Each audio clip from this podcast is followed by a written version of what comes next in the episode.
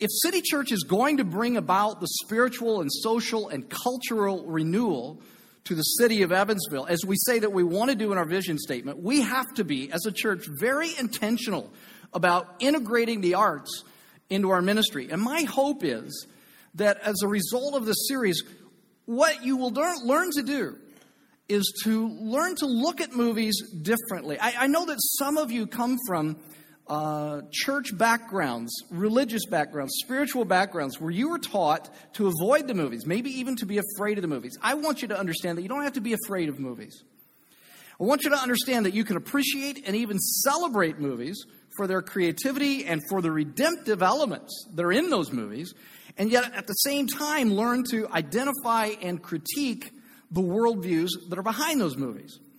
And so, what we're going to do this morning is I'm, I'm just going to challenge you uh, and I, I, said this one time before in Evansville, n- not to great success, but I'm going to challenge you today to reach up real high and loosen your halos.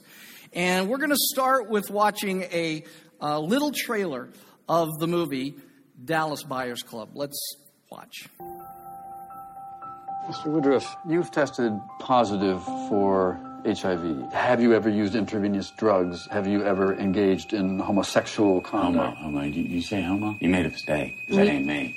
Mr. Woodroof, we estimate you have 30 days left. And newsflash for y'all. There ain't nothing out there can kill Ron Woodroof in 30 days. Them drugs, they just released for testing, and I know this hospital's one of the size. I need it. It doesn't work that way, Mr. Woodroof. Where are you going?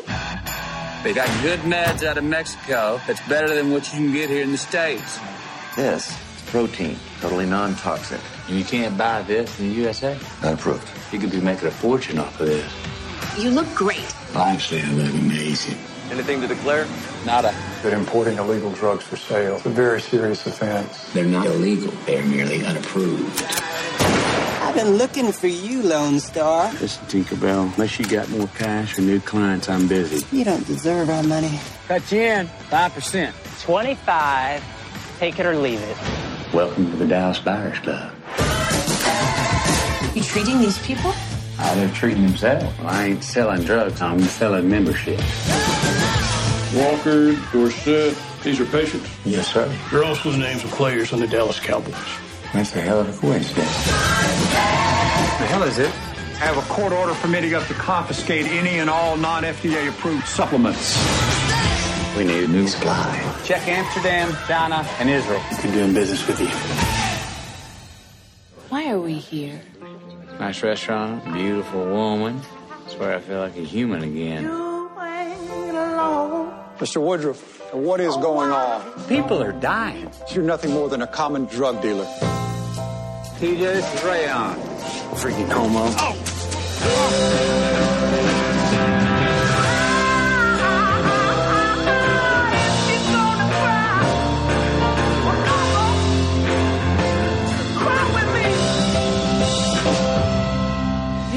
Man, I got one life. Wanted to mean something.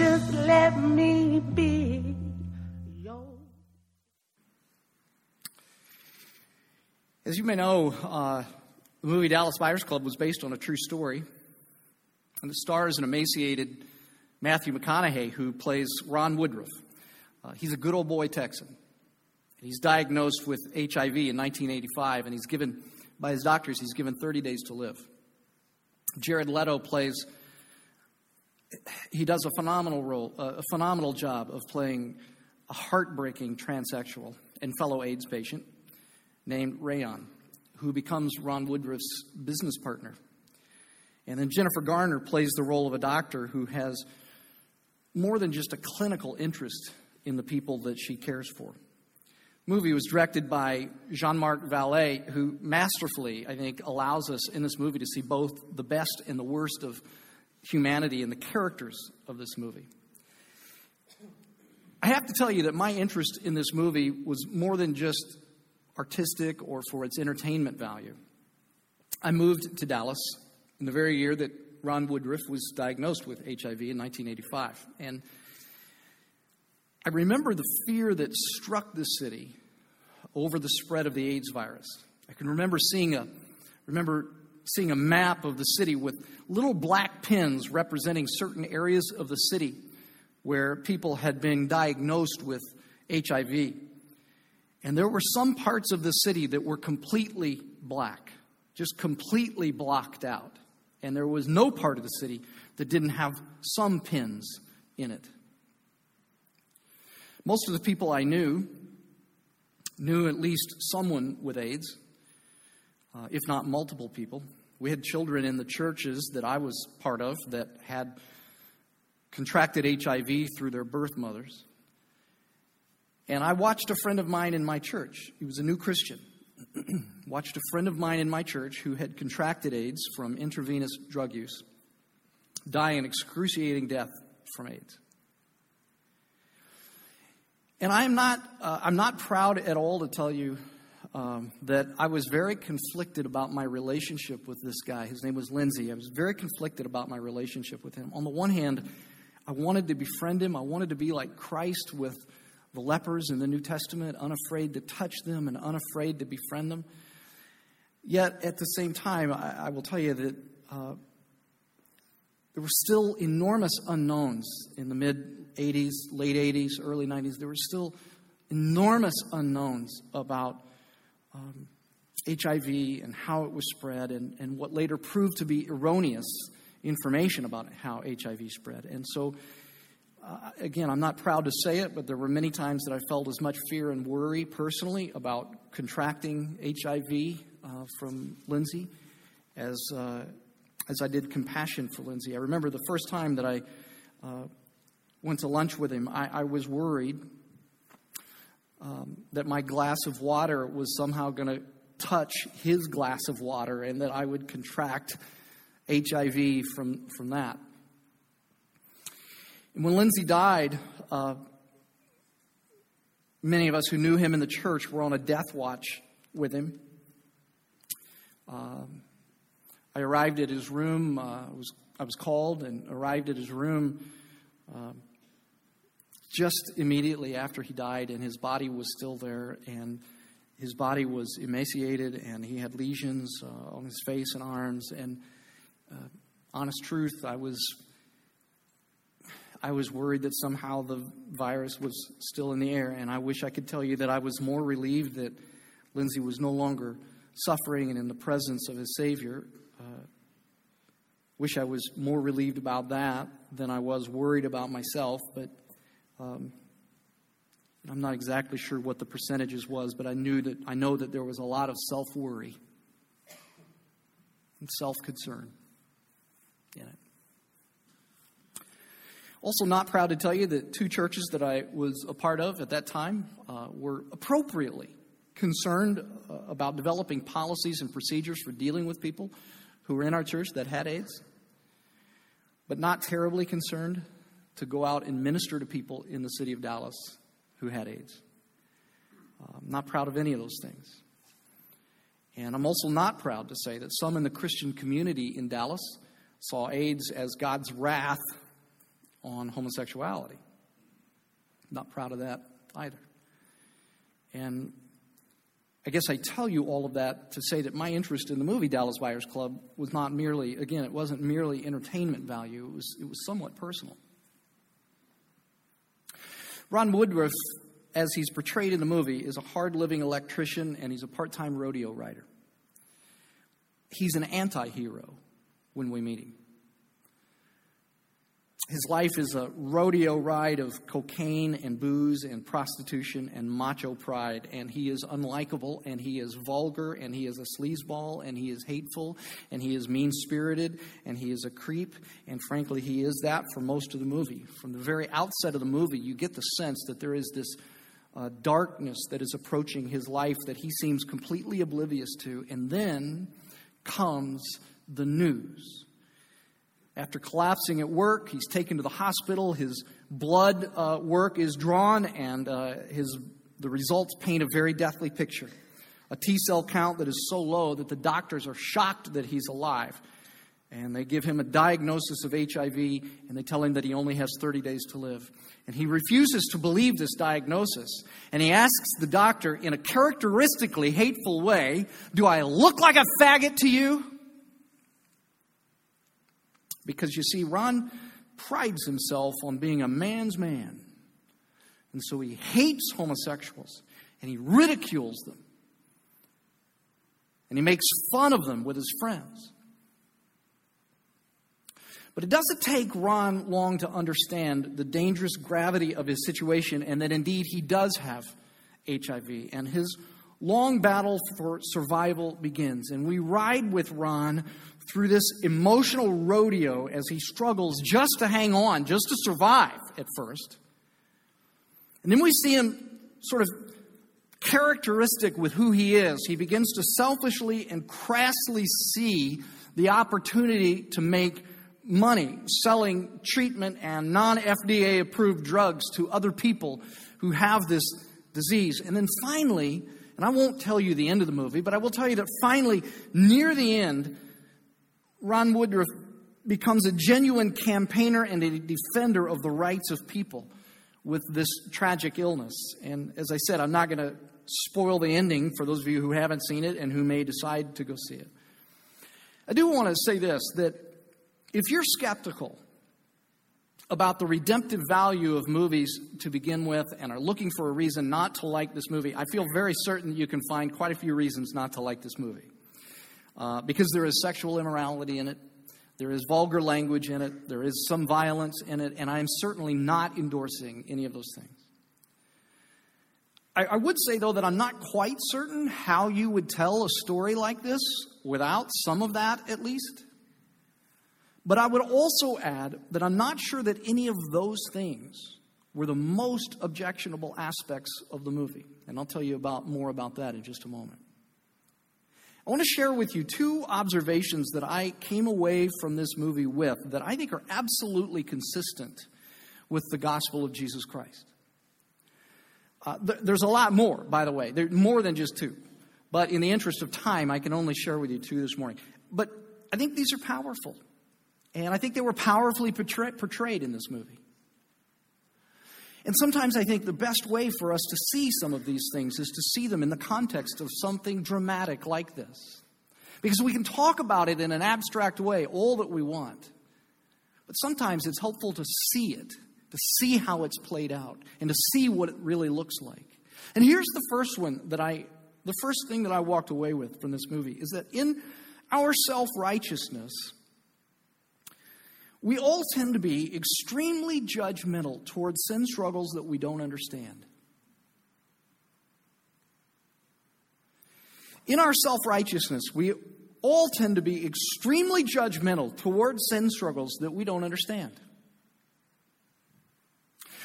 Throughout most of this movie, Ron Woodroof is scathing in his comments and his attitudes toward people who struggle with homosexuality, but he is very accepting of his own misogyny and his own heterosexual uh, promiscuity throughout the movie. There, see, there, there is this self righteousness in all of us that finds ways to rationalize and justify our own sins while at the same time harshly judging the sins of others that we don't understand. And I think this is the very thing that Jesus was combating when he was talking to the Pharisees. And he was talking to them about you remember this passage? The speck in the eye. We'll put it up here on the on the screen so you can see it. He says why do you look at the speck of sawdust in your brother's eye and pay no attention to the plank in your own eye? He says how can you say to your brother let me take that speck out of your eye when all the time there's a plank in your own eye? You hypocrite he says. First take the plank out of your own eye then you'll see clearly to remove the speck uh, from your brother's eye. See, we're all this way where we all want to minimize our own sin issues and we want to condemn other people. We want to think that we're better than uh, someone else. We want to distance ourselves from our own unrighteousness and we want to distance ourselves from what we have in common with the rest of humanity so that we can keep up our petty distinctions of who's better and who's not better. Why? Why do we why do we do this? Well, I don't, I really don't mean to be repetitive, but last week we talked about this. We talked about the trauma of grace. Do you remember talking about it? We said that it's very traumatic to realize that you need grace as much as anyone else. It's very humbling. Like it crushes uh, it crushes you, it destroys your pride, and it, and it destroys your judgmentalness. And to realize that Christ had to die on the cross because you, not him or her, but because you were such a wicked sinner that there was no other way that your sins could be atoned for. You see, we'll do anything to avoid grace. We'll do anything to cling to our, to just even any shred of our tattered dignity. We'll even rationalize and justify our own sins. And frankly, unfortunately, this is all too common, even in the context of a local church that is supposed to, it's supposed to unite around a crucified Savior. And because it's all too common in the context of the local church, it's one of the reasons the gospel is on, decline, on the decline in America. I know I've used this quote before, but I love it, so I'm going to I'm going to say it again that somebody once said that the church is not made up of spiritual giants. Only broken men and women can lead other people to the cross. See, the, the, the, cross is it's a great equalizer of, of, of life. It says to the moral housewife, and it says to the prostitute, and it says to the trustworthy accountant, and to the drug addict, and it says to the white collar CEO, and to the blue collar worker, and it says to the heterosexual, and it says to the homosexual. It says that there are no distinctions, there are no social distinctions, there are no hierarchies at the foot of the cross. The blood of Jesus Christ was spilled, the body of Jesus Christ was broken for each and every one of you. But that is very humbling to hear. And so we like to be, we like to be very, um, we like to minimize our own sins and look at other people with extreme harshness, harshness when we don't understand their sins. We don't understand the sin struggles that they have. Which sort of leads me to my second observation, and that is that personal suffering tends to level out our social prejudices. Uh, have you ever noticed that? The personal suffering tends to level out our social prejudices. One of the common objections that I, that I often hear from people to the existence of God, many people will ask this question If God is good, why does he allow suffering? And I certainly don't claim this morning to be able to, to provide you with a complete answer to that question. I don't know all the reasons that God allows suffering, but I wonder if, in a fallen world where people have so many ridiculous prejudices and social distinctions and hierarchies of who's better than someone else, and all of it is intended to exalt self and diminish other people, I wonder if one of the reasons that God allows suffering in a fallen world is simply to allow those prejudices to be leveled out. As I said in the movie, uh, Ron Woodroof was a hard living, vulgar, heterosexual, womanizer, misogynist who hates homosexuals. And in one of his stays um, in the HIV ward of the hospital, he meets this transsexual named Rayon, played by Jared Leto, who happened to be his roommate in this hospital room.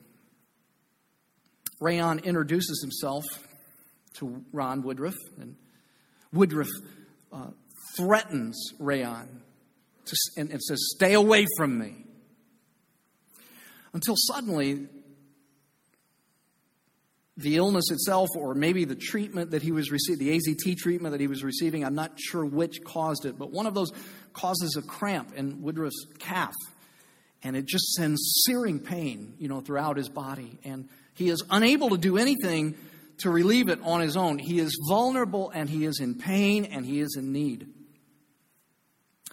And it's fascinating that this person who he had just cursed graciously reaches out to him and touches him and just rubs the cramp out of his out of his leg. Something about suffering that just tends to level out our social prejudices. Because when you suffer, you're vulnerable. You're in need as much as everyone else in the room. And it doesn't matter whether you're heterosexual or homosexual in that moment. Okay, now hold on. I know some of you are going to freak, but I'm just saying, in that moment, it doesn't matter whether you're heterosexual or you're homosexual or whether you're rich or whether you're poor. You're suffering. And you're in need. And you're equally in need. When Ron's friends learn that he has HIV, they not only abandon him, but they assume that he's gay, and they treat him in the same despicable manner that he treated gay people. And he finds himself all alone facing this death sentence that he's just been given. And the people that he thought were his friends completely abandon him. There's only two people who don't abandon him. And interestingly enough, they are the type of people that he abused before. One is Rayon, a transsexual. And the other is Jennifer Garner's character, female doctor. And through this, somehow Woodroof begins to realize that gays and straights, and men and women, all share a common humanity. And this doctor, this, this woman, becomes the first woman I think that he had ever really loved in a genuine way as a human being, not someone to use for his sexual gratification.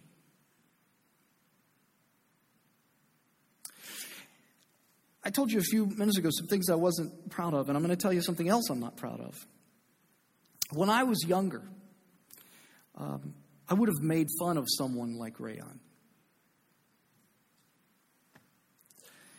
But I suppose age and my own sufferings in life and my own failures in life, my own sin struggles in life, I guess they've tended to soften some of the harshness with which I look at people who are different than me. And as I watch this movie, um, no doubt because of Jared Leto's tremendous acting, it had nothing to do with me, I can assure you, but I think because of Jared Leto's um, genius artistry, I found myself in this movie drawn to Rayon's humanity more than I was repulsed by the nature of his sin struggle. Two particular scenes that drew out in me enormous compassion for Rayon's suffering. One of those scenes, it's the only scene that Rayon is not dressed in woman's clothing. And Rayon goes to visit his father and to ask um, for money to help one, Ron Woodroof's cause. Father is a wealthy executive of some kind with whom Rayon, or as we learn in that scene, Raymond, has no real relationship with. His father's clearly ashamed of his son. Seeing his son for the very first time in a very long time, all dad can say to his son is, I suppose I should be thankful that you didn't wear women's clothing today. And I thought to myself, how lonely it must be to have a father happier that you didn't embarrass him than just to see you. And then there's this scene near the end. I won't tell you everything that happens, so this is not, no spoiler alert here. But there is this scene near the end where Rayon begins to cough up blood, and his partner wants to take him to the hospital, and Rayon, with blood dripping from his mouth, just cries out in agony and fear I don't want to die. I don't want to die. I can't do it like Jared Leto did it. So know that. That wasn't as powerful as the moment Jared Leto did it in the movie. But in that moment, I, In that moment, I didn't see transsexual or gay. I just saw a human being who was suffering and who I just didn't want to die.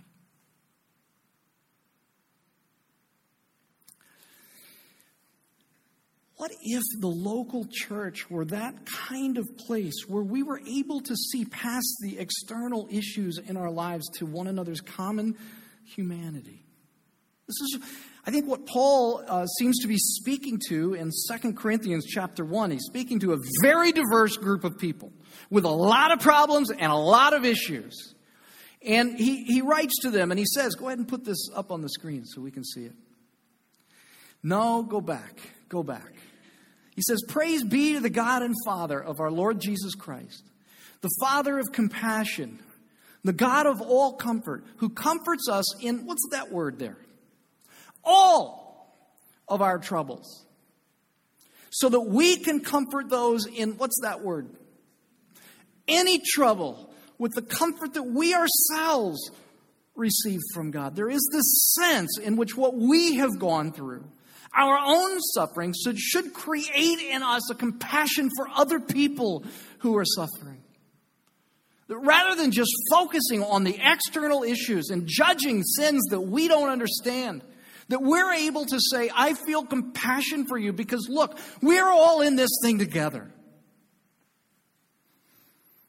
The local church is supposed to be a place where we can see past the external and that we can see and understand the common humanity that we have and to comfort other people who are suffering. But so often the church is not that way.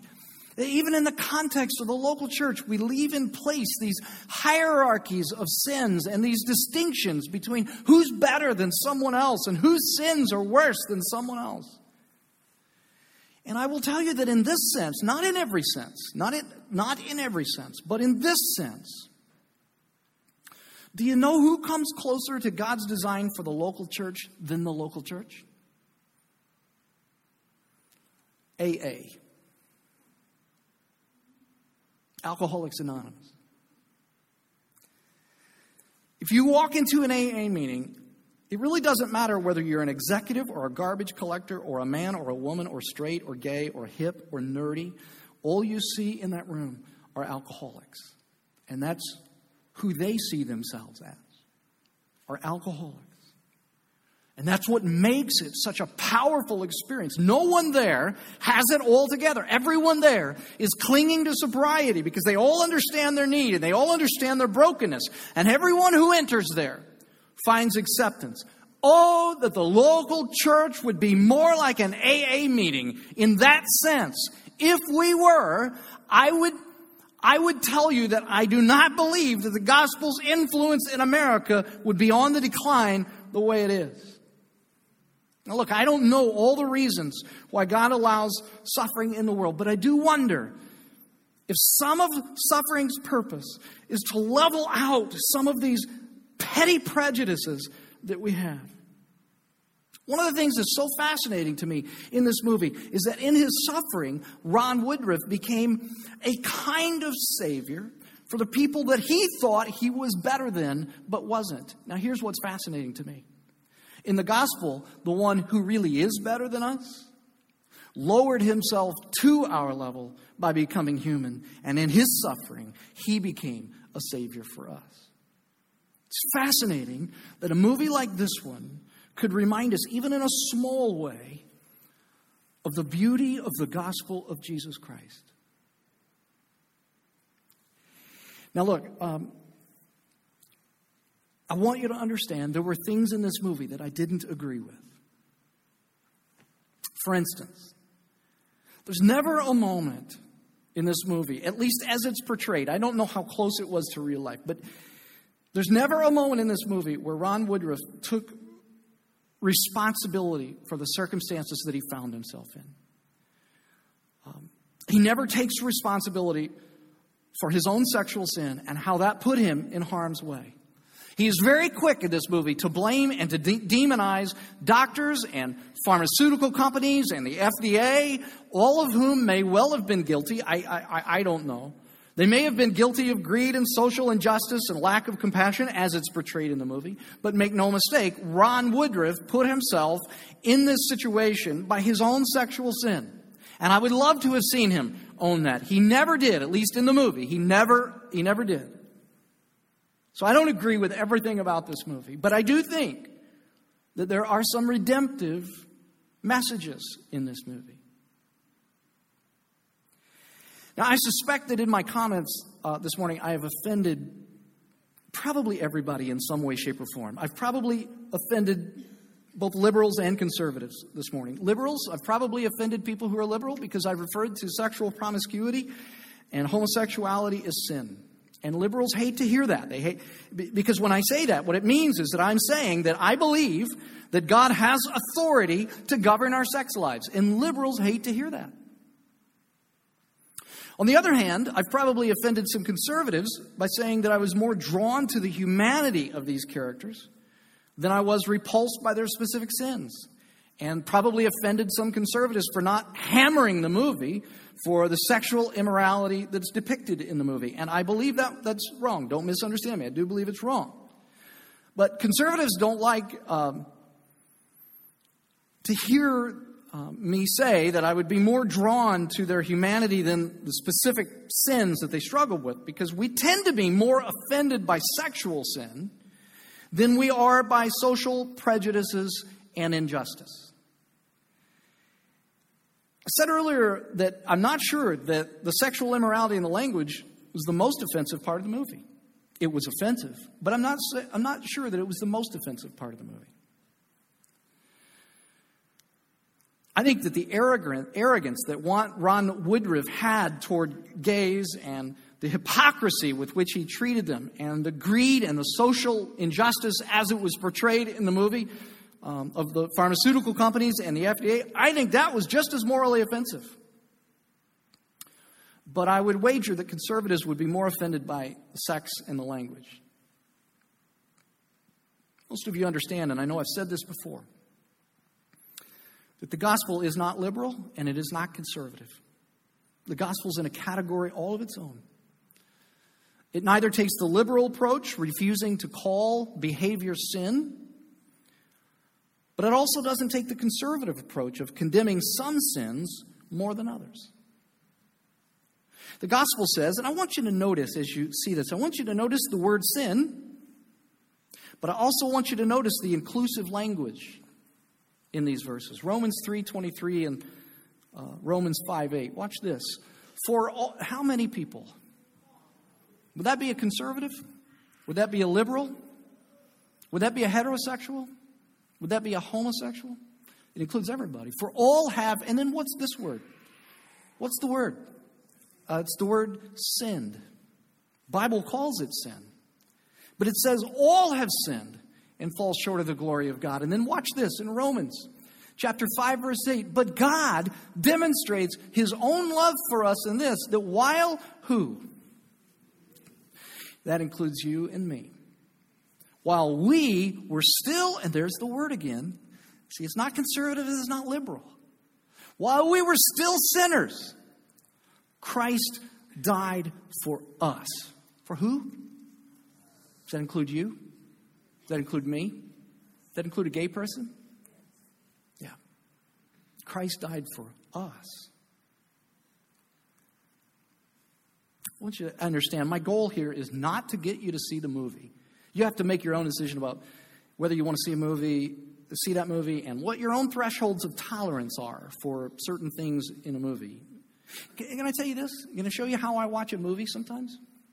Like if I go to the theater sometimes and I, I watch a movie, sometimes the way I watch a movie is like this, uh, with my eyes closed. And sometimes, I mean, there are parts of a movie where I may close my eyes, and there are parts of a movie where I'm not embarrassed to do this and just stick my fingers in my ear if I need to. And if I'm at home watching it, uh, I have this great thing. It's called a fast forward button, and I can push that and I can skip through certain things. And that's a great thing. You'll have to make your own decision about whether you want to see a movie like this and, again, what your thresholds of tolerance are. But I, I want you to know this Christ loves people like Ron Woodroof and Rayon and me. And the cross changes how we look at everyone. And if this movie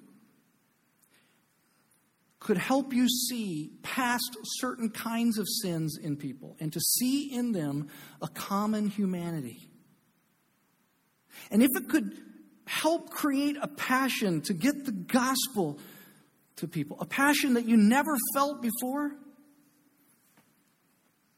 it might just be worth seeing. Would you bow your heads with me and let's pray together? Our Lord Jesus Christ, uh, we thank you for the creative gift that you've given people. I don't agree with everything in that movie. I don't agree with everything about um, what was portrayed in that movie. But I know that I'm no better than the people that were portrayed in that movie.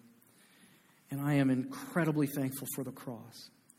I'm incredibly thankful for what you did for me on the cross. Lord, would you let our church, City Church, would you let every church in this community be a place where we're able to look past the external and we're able to share and to see our common humanity? Would you give us as a church a passion for people that are different than us, perhaps? Or would you give us a passion for them as people? And a passion to get the gospel to them? And Lord, we pray these things now in your name. Amen.